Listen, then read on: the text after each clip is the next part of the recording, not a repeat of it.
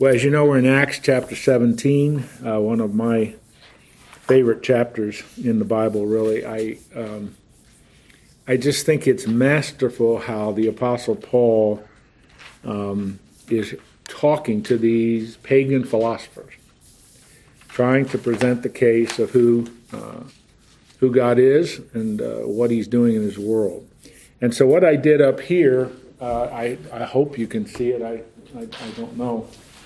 But I, I thought of, I thought of just trying to um, make this as simple as I can and, and help you to understand uh, the kind of argument that Paul is presenting to these Epicurean and Stoic philosophers in the Areopagus at the base of, of, of the Parthenon and the Acropolis in Athens he's presenting to them. Remember, that we started this section when Paul's standing in Athens and his soul is so disturbed because he sees a city devoted to idolatry. And uh, he, he's disturbed by that. And so he's in the marketplace, the Agora, and he's talking with people, sharing with people the truth about God and, and Jesus Christ and so on. And the philosophers come up to him and said, We want to hear more. We want to hear more of your new teaching. And so they invite him to the Areopagus, and he sits with this council. And uh, he walks up. I'm trying to summarize to get to the point of verse 24. As I was walking up the, the, the hill here, I noticed that you have a, an altar dedicated to the unknown God, which was uh, absolutely correct. We have actually found in archaeology, we found one of those altars and has at the base printed to the unknown God. So that has been verified by, by archaeological investigation. And so what he says, it's so shrewd. He says, This unknown God that you worship, I'm here to reveal him to you. Mm. I'm here to tell you who he is. You're covering all your bases. The one that's unknown to you has revealed himself. And so what he does is he lays down the proposition this true God is the sovereign God of the universe because he's the creator and he creates all things for human flourishing. That's really what he's saying in verses 24 and 25. I'll go back and we'll go over that in just a minute. And then, even more profoundly, he says, he has created the nations, he's created time, and he's even set the boundaries. And then, what he does to validate that, he quotes from two of their philosophers who agree with what he has been saying about their gods. And then he moves into uh, the, the last, the kind of the, the peak of what he wants to, to say to them. He brings in the resurrection. And that's what's going to divide the, that's going to divide the council. Because some are going to embrace that, most are going to reject it. So uh, before we get into the next section, which is what I want to do with this sheet here, uh, let's um, let's talk about this and read um, read it in the in the word there what I wrote up, does that make sense? Is anything that's not clear? Because this is your thought paper assignment for next week. well, nobody's saying anything, so the silence either means you really get this or you have absolutely no idea what I'm talking about. So let's take a look at, at uh, again, the first part. Let me just go through verse 24 and 25 again because I want to get this, the entire continuity of what he's saying here in one session. The God who made the world and everything in it, being Lord of heaven and earth, okay, that's the proposition. That's the central theme that he wants to present. Does not live in temples made by man. In contrast to your gods, who live in all these buildings and temples, not the one true God. He's not served by human hands as though he needed anything, since he himself gives to all mankind life, breath, and everything. Everything that is necessary for human flourishing comes from the gracious, good, benevolent hand of God. That, you see what he's doing there? He's, he's forcing them to think outside the box of their spiritual universe. Your spirit to the Greeks, your spiritual universe is a universe filled with gods, lots of gods, who are in conflict. They they fight each other. they're immoral, they're duplicitous, they're deceitful.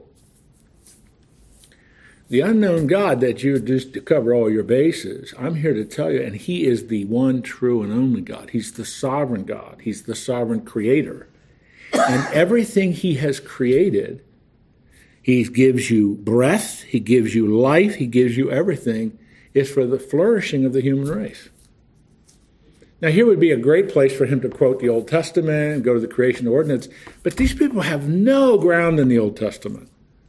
So he's using what we sometimes call in apologetics the argument from design. You see a world that is a good world for you. There's enough for you to eat, there's enough for you to drink, the sun shines, the rain comes. Everything in your world is for the flourishing of the human race. That's not an accident, he's saying. That comes, notice how he puts it, that comes from the Lord of heaven and earth. And don't try to confine him to a building. Joel, did you have your, your, your hand up? Oh, I was just going to question, comment, like the, I mean, most of the gods of the ancient world were not, they weren't interested in human flourishing, really, right? That's I mean, correct, it- basically. It was kind of a, almost an adversarial Basically, that's right. relationship or, or stance that they took against the human race. I think it, basically that that's accurate. Yes, the um, in the Babylonian uh, uh, area, the, the, the, the humans to them were a nuisance. Uh, to the yeah, I mean you're absolutely right.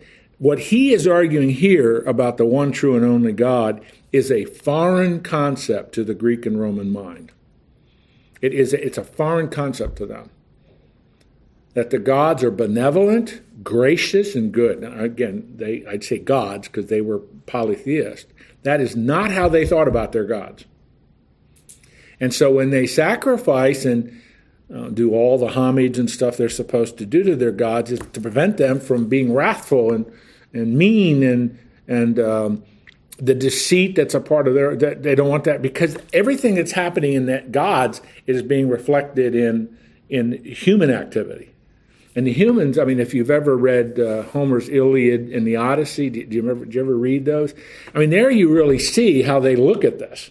Here's the gods and all the things they're fighting each other and so on, and humans are just reflecting the fighting that's going on here, and they're tools and instruments that the gods use to get back at one another. It's a horrible way to look at the world.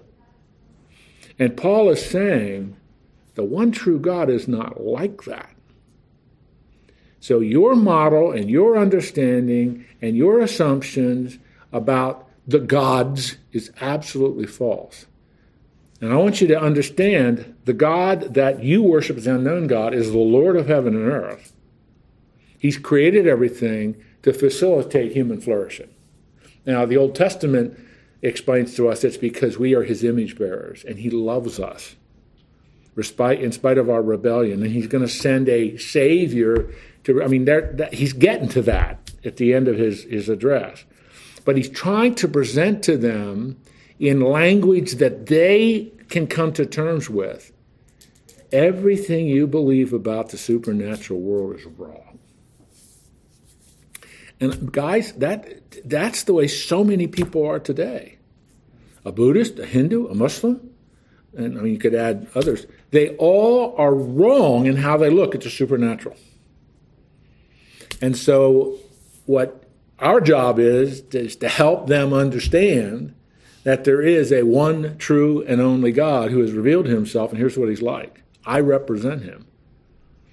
And I want to tell you as much as you're willing to listen about him.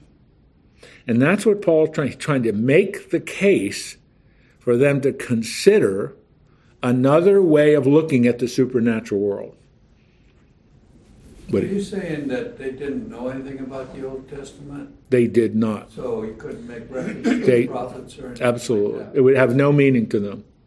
These are all Gentiles? That's correct. That's correct. So, I mean, it's just, that's why it's, When he argued in the synagogues. No, no. exactly. When he's in the synagogue, he's quoting from the Old Testament, he's talking about Messiah. That's correct. That would be of no value to these folks because they don't, they wouldn't know what he was talking about. Fred. Uh, a lot of these gods, do they come from home, uh, personal emotions that they, they felt or, uh, I, I mean, I'm talking about the, the original authors of these various thoughts. Uh, have you studied that? Well, yeah, I mean, mythology it is a word that can kind of capture all that. Mythology is uh, almost every um, worldview outside of biblical Christianity is rooted in mythology, myth, to explain something you don't understand. But they had experience some of those feelings, otherwise they wouldn't have those concepts. Now, what, what do you mean by experience some of those feelings? I, I, I hear your words, but I'm not, I'm not quite understanding. you know, like God of wrath, and, and they see the wrath Yeah. perhaps of a higher authority, and so I see. that becomes a characteristic or an attribute of a God. And Exactly. just human nature acting out on earth. hmm I mean, Well, Zeus, which was the chief god in the Greek pantheon, the Romans just changed his name to Jupiter. They, he is usually uh, depicted in statues and so on, holding a big thunderbolt, lightning bolt, and that because he was the god of the sky, and when he was wrathful and angry, you knew it, a thunderstorm or whatever, you know, and um, and the, the the the more serious and more ominous the storm was, the angrier he is. Now we got to figure out why he's angry at. What did we do to make him angry? Type type thing, and it's arbitrary, uh, and that's one of the really important aspects of of almost all mythologies outside of biblical Christianity. The gods do not act ethically. Do you understand? Their wrath is arbitrary. Their actions are arbitrary.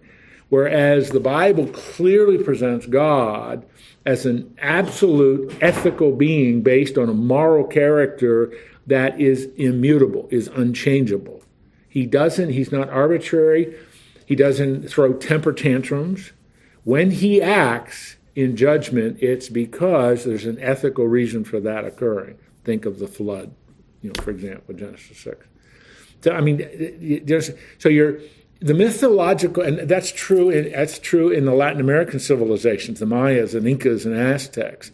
Their whole mythological worldview is rooted in trying to explain things they don't understand, and so they assign that understanding to a god or gods, and each. This is what happens in mythology. Each each force of nature is assigned a god, and each, you know, the planets. The, the, Greeks and Romans observed the skies, and they uh, planet means planeo, the wandering ones. They don't fit the movement of the rest of the things in the heavens, so they they just assigned a god's name to it. And so Jupiter is Jupiter, the largest of the ones they could see. He's the chief pantheon. Saturn, Neptune, the god of the sea, all that kind of stuff. And so, I mean, I'm I'm saying more than you really want me to say, but what Paul is saying is what you, your worldview of a world filled with gods who are not benevolent, and not gracious and not good, but arbitrary, that is not the God. That is the one true and only God. He has created everything and given everything to human beings for them to flourish. Now, he's going to explain why they didn't, and that's because of sin. But he's trying to present, and you see evidence of him everywhere. Now let's start going down and thinking a different way than you're thinking about the supernatural world, which leads him to the second point, which begins in verse 26, which is, is it's really an amazing thought for these Greeks to try to get their intellectual arms around. And he made from one man, who's that? Adam. One man, every nation of mankind to live on all the face of the earth. Now, there he is alluding to Genesis, but without quoting it, not saying, as Genesis said, he's just making a declaration. To live in the face of the earth, having determined allotted periods, he's the author of time. And as Genesis 1 tells us that. And the boundaries of their dwelling places. His sovereignty is so extensive that he created every human being from one. All of the nations that you see around you came from one person. That's Adam. And he has set up time because time gives structure and order to our world, and he defined the boundaries. And why did he do that? Verse 27. All, I hope all of your translations have begin the verse with the word that. That's a purpose clause for this purpose that they should seek God. Now, what Paul, now again, he isn't using that language, but what he has just said is God's revelation to humanity and his general revelation, his nonverbal revelation in his creation. Everything that is a part of your world, I'm talking about every physical part of your world, should drive you to understand who created all this. It should drive you to God. And that's exactly what David says in Psalm 19, what Paul says in Romans 1:18 and following. David says, "The heavens declare the glory of God." And it's a wonderful psalm to study. And Psalm 19.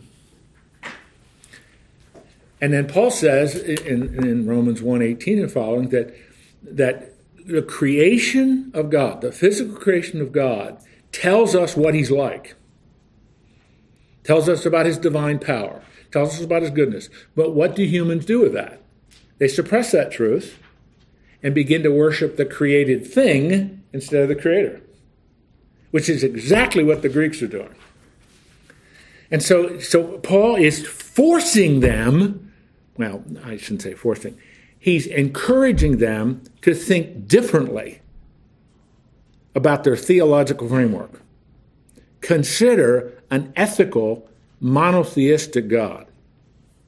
Now, I'm, I'm using words that he didn't use, but that's really what he's saying. Consider that there's one God who's ethical and righteous. Consider that. Because Paul says God has created everything for human flourishing and created all these, all the people, all human beings owe their existence to him. And the time that gives order and structure to our life because time is based on the movement of the heavens, right? Yeah, I mean, right? Okay. Just, I mean, you know that 365 days isn't just made up, but you know all that. But anyway, and, and, and then even the boundaries. That's the sovereign God that I'm here explaining to you because God's done all this to drive you to Him.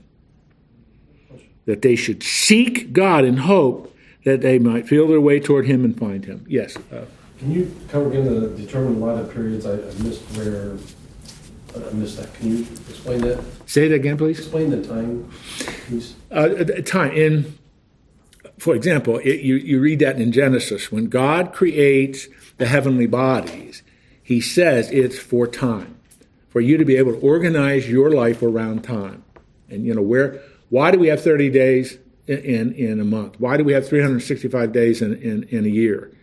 We just don't pull that out of thin air. It's based on the movement, okay. you know, the rotation and revolution of the Earth and the Moon and the Sun and all that stuff. And that's uh, and, and that's exactly what what the author, what Moses and the author of Genesis is telling us, and that's what Paul's telling us here, without quoting Genesis, because that would mean nothing to them. They've never read the book of Genesis; they don't know anything about it. But he's saying something that you you assign you assign time to the god Chronos, chrono, chronometer, you know, to a god because you got to explain time while the god Chronos did it. Paul's saying no, your world is not filled with gods. There's one God, and everything you assign to a particular God is is the product of the sovereign, true God of the universe, who's created everything. And he did it this way to drive his rebellious creation to him. He's making the case. This is revelation. That's why in this other sheet, uh, this, this, revelation, this is a the, the, the natural world, the created world, is a an aspect of God's revelation. He's revealing himself. You learn something about him by studying his world.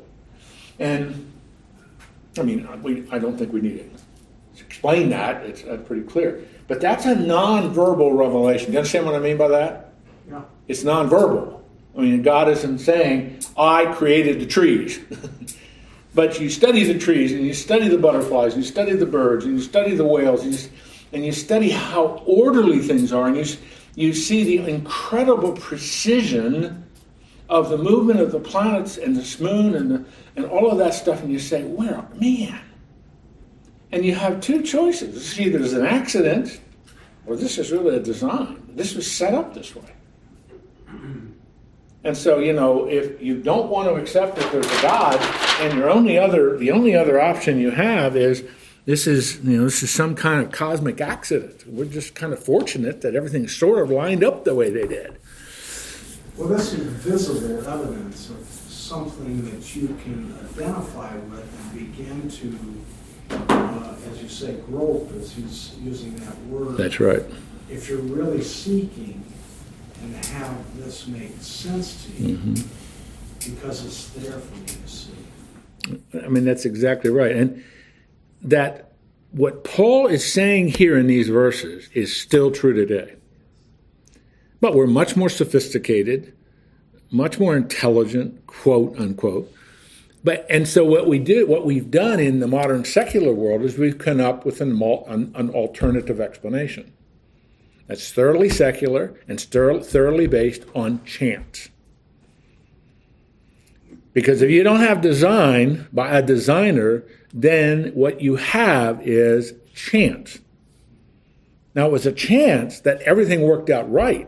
The earth is just tilted by chance precisely the way it is, because if we're tilted just a couple of more degrees off, we would all be incinerated. But that's chance. And just by chance, this planet has just the right amount of oxygen mixed with hydrogen and just just the right amount of water and just you see all of that because your your explanation that's what paul's saying everything you see comes from the perfect designer who's the sovereign lord of heaven and earth that he set this up this way for human flourishing as, as we read there to you know give life breath and everything now, you can either accept that or assign it to a bunch of gods. Each force of nature has a god that they fight each other, they hate each other, and we are just the victims of all their fighting, and so it's just what they believed. And in addition, he not only created everything for human flourishing, he is the one who created time, he's the one who created the nations, he's the one who created the boundaries, because he's sovereign. And all of this is to drive you to Him. Jim. So in verse 26, is he talking about collective, like in the nations, or is he talking about individual? Well, the Greek, that's a great question. Because when you and I read the word nations, you're thinking about the boundaries of the nation states in Europe. That's not, it, the Greek word is ethnos. We got a word ethnic from that. Because even in the ancient world, they uh, they didn't necessarily. I mean, in the ancient world, the concept of a nation state was pretty much a foreign concept to them. So that's why we translate it nation, but all of the ethnic groups. That's maybe a better way to really flesh that out. But he, but he also, and, it's also true, is it not, that he's designated my lifetime, my oh, sure, span, absolutely, yes. Kind of the boundaries of where I'm going to live. That's right. And, That's right. And all of that, and so he's is he asking him as an ethnic group to think about this, or as an individual, or? I think both. I think both, really, and. Um, you know what he's doing here is what is in Genesis 10 and 11. I mean, what Paul is doing in these verses is summarizing what's in the first 11 chapters of Genesis without quoting it, without alluding to it, as Genesis says, or as he doesn't do that. But he's saying the same thing. How do you explain all of the different ethnic groups and that they all dispersed out from one little tiny speck of land in the Mesopotamian Valley? And, and well, Paul's saying, uh, God, God's the one who did this. God is the one who dispersed them. Now we know part of that was dispersion and confusion of languages, and all the stuff was, was due to, to sin. But nonetheless, Paul is saying if you want an explanation of all this, don't try to make it up around myths that you can't explain things. So we'll just assign some. No, the one true sovereign God did all of this. And it is all for the flourishing of the human race who bear his image. Now, he doesn't talk like that here, but that's how Genesis presents it. So I don't know if I'm answering your question. So, I mean, it is, he, he's exploring with these Greek philosophers, he's exploring the boundaries of God's sovereignty. And the more he lays it out, you start to see there are no boundaries to his sovereignty. Everything, everything owes its existence to him. All right, I think you're with me. Isn't this masterful, though? Really? Isn't this is masterful? He's challenging their worldview. He's challenged them to think differently about their world than for hundreds and hundreds and hundreds of years, what they believed is what the Greeks and Romans believed. He's challenging them to think differently about it. And you and I are the same, we, you and I have the same assignment. People are secularists or atheists or Buddhists or whatever, to challenge them, if you have the opportunity, challenge them to think differently about their worldview. Have you considered? So, now, this is even more brilliant. So, what he does he says, I mean, now, verse 27, that they should seek God, etc. Yet he's actually not far from each one of us. You're groping to find him, but he's not really far. So he quote, "For in him we live and move and have our being." And in doing that, he is quoting from Epimenides, a very early philosopher of the Greeks, about 600 BC or so. What does he mean? In him we live and move and have our being. We exist by the sustenance and beneficence and grace of God. That's what he's saying. And he quotes one of their philosophers to make a Christian theological proposition. Now, is that shrewd or not? I mean, that's that he, he to establish credibility for his argument. He says, "Well, one of your Greek philosophers basically said that." in 600 BC, Epimenides. And even some of your own poets, for we are indeed his offspring. A Stoic philosopher, Aratus, A R A T U S. Is it a coincidence that Paul chose to quote from a Stoic philosopher? No, because remember, the key philosophers of the Areopagus at that time were Stoics and Epicureans. So he quotes from one of their. Is that credible? Is that going to cause them to prick their ears and maybe listen a little? Yes. And what does that mean? We are indeed his offspring. We come from the creation of God. All right, now, this is what Paul has done. Paul has created an alternative way for them to think about the supernatural world. Making the case, basically an argument from design, making the case that this unknown God that you worship just to cover your bases, I'm here to tell you who he is, and he's really the one true and only God. He's the sovereign creator of the universe. And this is extent of his sovereignty. And even your poets even your philosophers would agree with the premises I'm laying out. So now what do you do with that? Two things. You, are you with me? Yeah. Number 20, verse 29. Being then God's offspring. Okay?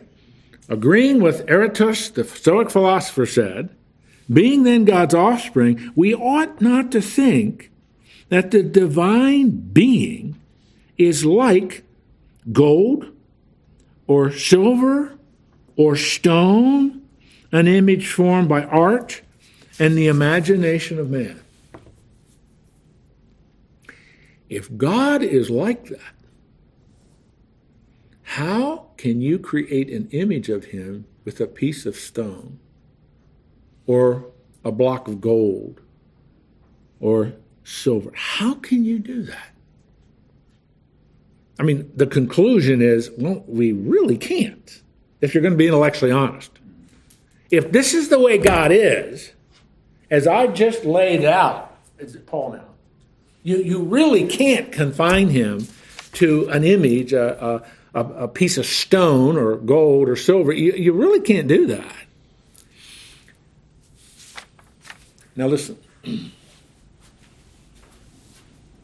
I don't know why I said now listen, but let's go back to this sheet here. What Paul is referring to as the times of ignorance, which that's the phrase that's in the next verse, is referring to this the times of ignorance of my specific revelation. You Greeks and Romans have had this revelation. You haven't responded very well to this. As a matter of fact, you've created a supernatural world of beliefs and images and idols, etc., etc., but you're not responding. But God didn't judge you for that. But now his special revelation has come. Who's that? Jesus. It's Jesus. His special revelation has come.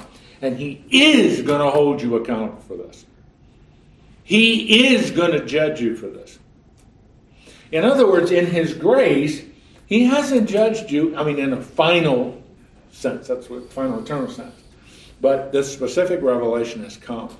And this is going to determine where you spend eternity.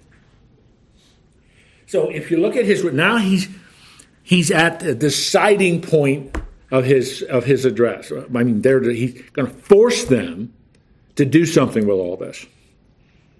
So he says, the times of ignorance got overlooked. That's this is the time. You you didn't have the specific specific information about who he is, but now he commands all people everywhere to repent because he's fixed a day on which he will judge the world in righteousness by a man whom he has appointed. Who's that? Jesus. Again, using, remember, he is talking to people that have no understanding of the Bible, no understanding of anything that you and I are very familiar with. But he's moving now from general revelation to special revelation. And that special revelation is in Jesus, everything he represents, everything he is, and he's going to judge the world. He will hold you accountable for this special revelation. And how do we know this is all true? Because he raised him from the dead. You see how central the doctrine of the resurrection is. I'm sorry. Some emphasis right there. I like Robin Hood, so that's why I have that. Boy, did I ever lose my point. Um, so, I mean, he has really moved quickly here. The times of ignorance, the general revelation. Now, the special revelation of God has come. And he, therefore, God is now insisting that everyone repent. Everyone. Because he has fixed a day when he's going to judge the world in righteousness by his category of righteousness, by a man whom he appointed, Jesus. And how do we know this is all true? Because he raised him from the dead. now, listen. What did the Greco Roman, the typical Greco Roman person, how did they think about the resurrection? That is something they thought about. Now, this assumes you know something about them. why did they? Why did? Because it says when he heard the when they heard the resurrection of the dead, he has three responses. Let me review something here. Yo, I'm using a lot of paper at First National Bank. Is that It's all right. Maybe they can raise their interest rates a half point to cover it. Got a Okay. good year. The Greco-Roman, typical Greco-Roman person was a dualist. Now, that, that's a philosophical word, but I don't think that's hard to, to get. What does that mean? There is a material world and there's an immaterial world. All right, now that's, I would not disagree with that. But they assign a value to it. They said the material world is evil, the immaterial world is good. And the immaterial world never has anything to do with the material world. So if, if you believe, you teach in the doctrine, you teach the doctrine of the resurrection, what are you saying? You're saying that God is going to raise a material body, which is evil, He's going to raise it, going to resurrect it. For the Greek, for the Roman person, that was unthinkable. That's why they had so much struggle, so much difficulty with the incarnation. You know what I mean by incarnation? God the Son adding to his deity a body. They said, that's impossible. God would never do that. It takes conversion to Christianity to the understanding truly who Jesus is for you to get your arms around that and say, Yes, I agree. That's exactly what happened on Christmas.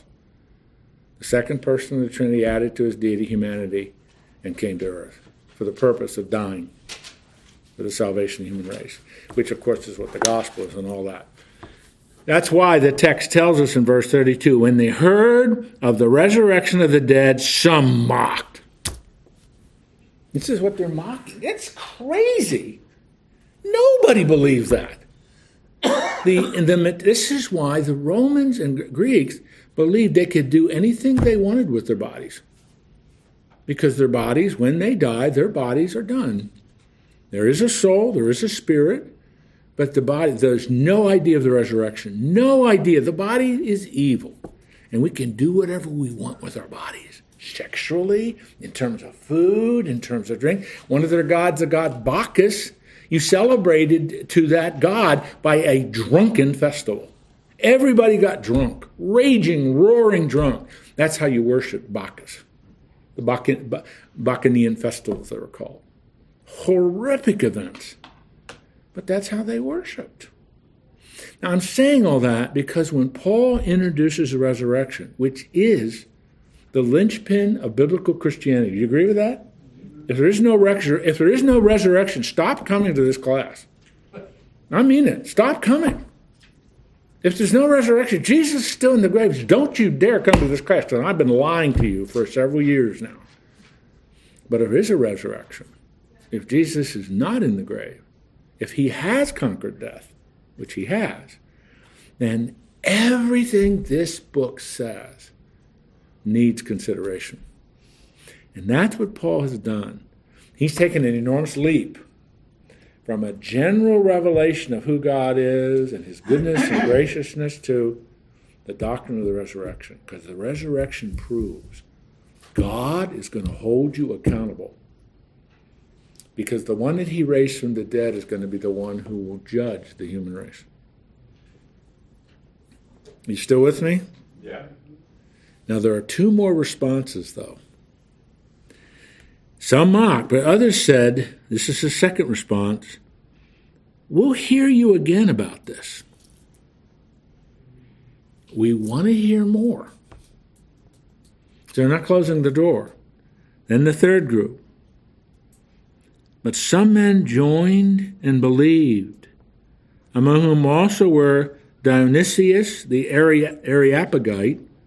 Dionysius, he's one of the philosophers that sits on the council. And a woman named Damaris, we had known nothing about her, and others with them. So you have three responses. Some mocked him because of the resurrection teaching. Some said, Come back again. We want to hear more. They considered it. Yes, they're thinking about it. They're considering it. They're mulling it over. And the third, some believed in the truth of what he was saying. We'll see Dionysius the Areopagite in heaven. We'll see Damaris Damaris in heaven. And whoever these others are, we'll see them in heaven. I don't know. There, of the 9,762 things I want to do when I get to heaven, this is one of them. I want to talk to these folks. I really do. I want to talk to them about Paul's address. I want to talk to him. What was it that convinced you that what he was saying was true? What was it? Was it the resurrection? Was it his argument from general revelation? I mean, what was it? I mean, you know, obviously, the Holy Spirit uses lots of things to bring a person to faith. That's what I was going to ask you. Where does, what role does the Holy Spirit play in this? Well, central, central. The Holy Spirit woos people, as another verse in Book of Acts. So yeah. But I mean, this this is. Can I say something else that I think is is a general rule? I'm not sure I'd die for it, but a general rule. These are usually the three responses to the gospel. People mock it. That's the silliest, stupid thing I've. You mean you still believe something like that? Us, you know, I want to hear more about that. Or they believe. There's the three responses. There really aren't too many others. That's basically the three responses to truth. You mock it, I want to hear more, or you believe it. Yes. Says a member of the Areopagus. What, what is it? That's the Areopagus, that's Mars Hill, but that's where the philosophers met. That's where they met. When Paul is addressing them, he's addressing them on Mars Hill. The Areopagus is a Greek word for Mars Hill. Ares is the god Mars, god of war. That's the Greek name for him. And then Pe- Pe- Pegos is a mountain or a hill, the hill of Mars. But that's where they chose to meet. So when it calls him an Areopagite, Areopagite, he is one of the philosophers that met on Mars Hill. So Paul, one of the converts, was one of the philosophers. And it's, I mean, it's just, that's a profound truth that you just think, wow. And Luke is so, and this again is why it's important. Luke is so clear. I want you to know the name of one of these people that converted to Christianity on Mars Hill. He was one of the philosophers. His name was Dionysius. And we're to sit back and say, wow, the amazing work of God's Spirit, even in the heart of a philosopher in AD, about AD 51 or 52 when this occurred. He didn't exactly use a seeker-friendly approach here, did he? He was very direct and very hard. And Yeah. there's the- I mean, in verse 31, he talks about the accountability Exactly. for their mm-hmm. knowledge. Mm-hmm. And uh, he must have really stirred them up. Yes, absolutely. You know, and uh, I've often thought about because I have preached on this. I, I used it, and, and I was speaking to as an address to a group right after 9/11, and just coincidentally I was going to be using this. And so, um, to me, I would think that Paul spent a lot of time thinking, how am I going to address these people? I mean, this wasn't serendipity. He just didn't think this up. I mean, he could, but I mean, I think he thought through how am I going to present this to these guys? What's the argument I'm going to make? How am I? And, and it also illustrates to us, as we've talked earlier, remember, he was educated at one of the best universities in the Roman Empire, University of Tarsus. And then he studied under Gamaliel II, the greatest uh, rabbi of the first century. I mean, God so prepared him in all of these areas he would be ministering. And so, in quoting from two of their philosophers, he's drawing on his education, he's drawing on his training. He knew exactly how they thought because he trained in one of their schools. He would have studied their writings at, at Tarsus University. So, I'm saying all that, it's just God takes his time in preparing somebody. And in this case, he took he took uh, you know close to not quite 40 years to really prepare Paul for what he had him to do for the next 20 some years before he was executed. But here you just see the erudition and brilliance of Paul, understanding his audience and crafting a message that is, is so shrewdly crafted, but and, and to Jim's point, but forcing them to make a decision. For, I mean, he's forcing them to make a decision. You must come to terms with who this God is who's revealed himself. No, that's the wrong thing, but who's revealed himself. And, and now he's revealed himself specifically in a man whom he's raised from the dead, Jesus Christ. And you must come to terms with him because he's going to hold you accountable. And I mean, that, you must make a decision. uh, and that, I mean, that's, I don't know, you know, I don't know how you do this in every kind of situation you're in, but in, in the times that I've shared Christ with people over the many, many years, I've always, at some point, I want them to make a decision. Well, what are you going to do with this? Uh, you know, and sometimes they'll say, I want to keep, can we keep meeting? I want to talk some more about this. Of course, that's the second response to Paul. And I mean, I've had, I, I had countless people, and a lot of, because, you know, it's, my circles for part of my life was in academic people. With, you know, they're, they're the most sophisticated people because they think they know everything, and you, you start talking to them about some of these things, you, they think you're nuts. But you make that case, and, and then you know they can mock you and make fun of you and so on. And then the number of people who've come to Christ. I mean, that's just they're the three responses. They're going to mock you. I want to hear more, or they're going to believe. And I just I love how Paul did this. Uh, it's just I think it's one of the most uh, significant passages for us as we think about the growing secular world in which we live. To force people to think about another way of putting their worldview together. Factor Jesus into your worldview. What difference would that make? Of course, that's uh, that's the neat thing about it. All right. Any other questions, John? Could you talk a little more on the dualist here about the immaterial side, uh, which is good? What, what does that consist of? I mean, in the mind of the dualist, it's The physical world. material evil body, Yeah. but, but Yeah, well, to I mean, Plato taught this. Plato, this is what Plato taught. This is exactly what he taught, and and so did Aristotle and others. They all were dualists. Um, the the material world, the material world, and primarily because that's how Paul was talking about it. But the human body is evil, but so is the material world, and so uh, it's only the realm of the spiritual that's good. So they're making a value judgment about this too. That's why Plato, um, Plato talked about the realm of God. He, the Greek word is theos, the realm of theos, because he said that's where good is. And he said everything on earth. He would say this coffee cup is an imperfect reflection of the perfect that's in the realm of the of the of the material, the realm of the spirit. This isn't perfect. This this is imperfect. This is inadequate. And so, where is goodness in the realm of God? Where's truth in the realm of God? Where's beauty in the realm of God? This isn't this isn't the world of beauty. This is an imperfect, and they explain why it happened that way. But it's and so nothing in this world is good. That's what Plato would say. And so you you await um, you await your death when your soul then joins with the good, not your body.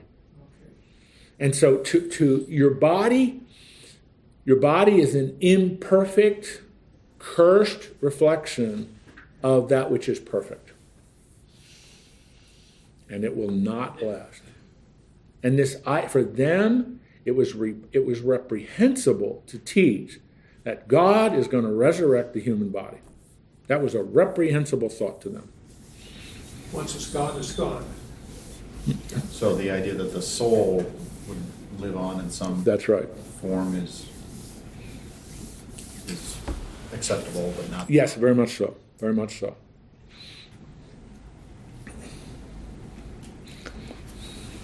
You know, it's really hard to see how all this comes together, the way you made it clear this morning, or afternoon.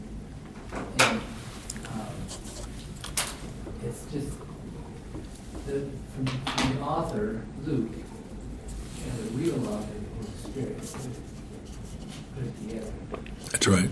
But for it all to be there and to see that, and then the three points, three responses, the ways that they respond, I'm, I've never seen that in there before. Ah, good, That's- good. that's So you're leaving here having learned something. That's wonderful. no, I mean that. It's whenever anybody says, "I think, oh, thank you, Lord," that's great. No, but I mean you're right. It's like every time we read the scripture, something else comes out that we learned about. And I love that. I love this whole chapter, as you probably guess, because we've been on it almost three weeks. But I think it really helps us. It should help us to think about how should we talk about God. How should we think about God? How should we talk about God? And this chapter, in a very real sense, challenges the very secular, um, non God centered explanation of how everything came about. Do you, do you understand what I mean? I mean, the typical model of how everything in this physical world came about does not include God at all. God plays no part in it. It's not. I had one guy say to me, a PhD in physics, "Oh, the realm of theology is not the realm of science. Don't ask me theological questions. It's not the realm of science. Science has nothing to do with theology." So, I mean, it's like here's whatever you want to believe about theology is here, but I work in science. I deal with the real world. I deal with the data. I deal with the experiment. I'm proving stuff. You're not proving. You can't prove anything you believe. That's one guy said. You can't prove anything you believe. You can't prove to me there's a God, but I can prove to you that the, that the earth revolves. I can prove that to you. I- guess what's amazing to me, to tap on what Daryl said, is this was written how long ago? Mm-hmm. But yet it's still real and applicable. It's absolutely true. It's times. Exactly. It's timeless truth, yeah. Which is how we want the scriptures to be understood. Timeless truth. Oh, what would be interesting to know would, would be how much preparation Paul had to make this presentation. Mm-hmm. Did he draw so much from his, or did it all come to re- recall from whenever he studied it Mm-hmm. as a young person? I really, I, I can't prove this because obviously we don't know. But it, when it, we start this section, Paul is standing in the agora, and he's disturbed by all the idolatry that he sees in this city. And this is the intellectual city of the Greco-Roman world, and it's intellectual center of flesh. But there are also there are more gods being worshipped, more statues and temples to in Athens. Uh, Bettany Hughes has written a wonderful book on the world of Socrates, and she tries to depict as Socrates, because you know he walked around Athens teaching. What the- what was his day like? What did he see? And she just goes through all the statues and idolatry and everything he saw, because see Socrates challenged.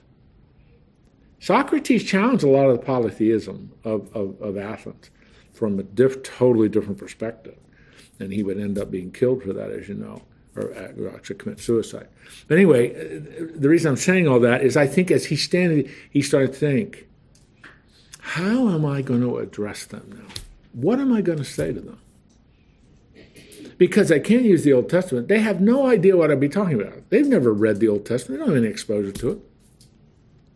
And so I think, I really do think that he started to think about the presentation he would make as he gets to talk and dialogue with the philosophers, which he knew he was going to run into in Athens. With the Holy Spirit, just working in. Oh, absolutely. And I'm not leaving out the Holy Spirit guiding. I'm not.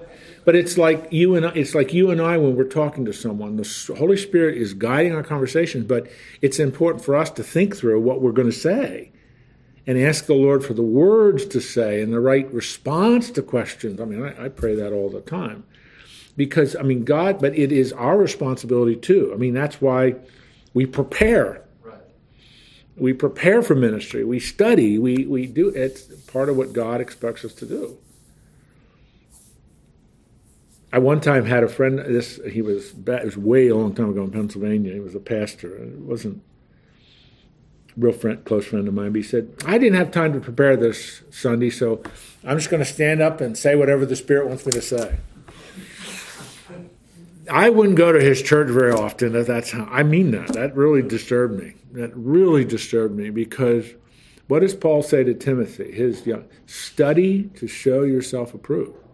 Study God's word before you teach it to your study. So you know. Anyway, that has nothing to do with Paul, but anyway, I think I saw another hand or not. Yeah, go I just want to make a comment for, for the few people, you know, that believed Paul here.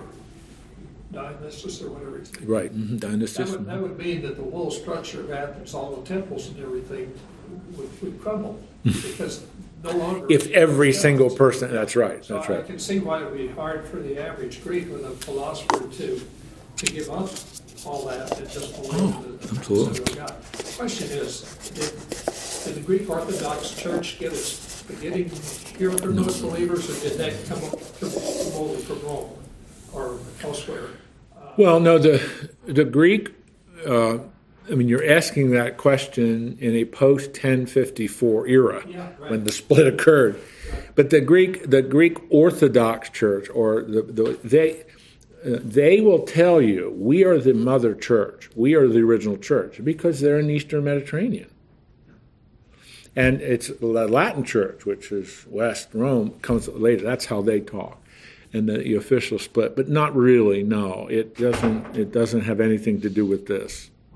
Not not really does. Now, it does relate to this because they are dualist, because they came out of a dualistic, you know, the Greco-Roman world. Some parts of the the Eastern Church, particularly I'm thinking of the Coptic Church, they really diminish the humanity of Jesus, but exalt his deity. Do you understand what I'm saying? They diminished the. They diminish the humanity of Jesus. They downplay his humanity and, and elevate his, his deity. What the New Testament presents to us, it seems to me, is both. He's fully human, fully God. Hebrews 2, Hebrews 4. He is in all ways like us, yet without sin. Now, I, I answered your question in a way that probably didn't help clarify, it more confusing. but in terms of and any philosophical, there's, there's not really a connection uh, between what becomes the Greek Orthodox Church. I think we'd better quit because it's uh, 12 minutes of. Is that all right? If it even isn't all right, we're going to quit because I've got another class I teach. So um, let me pray. I thank you for your great questions, uh, really good questions, and for your comments. Um, your thought paper would be how 1,500 words now or less. How can I apply the argument Paul makes in Acts 17 to my strategy for witnessing today? Wouldn't that be a great thought paper? Oh, I would love to read them. I know none of you will do it. That's okay. I'll just throw it. I want to pretend that I'm still teaching in an accountability situation where I can make assignments.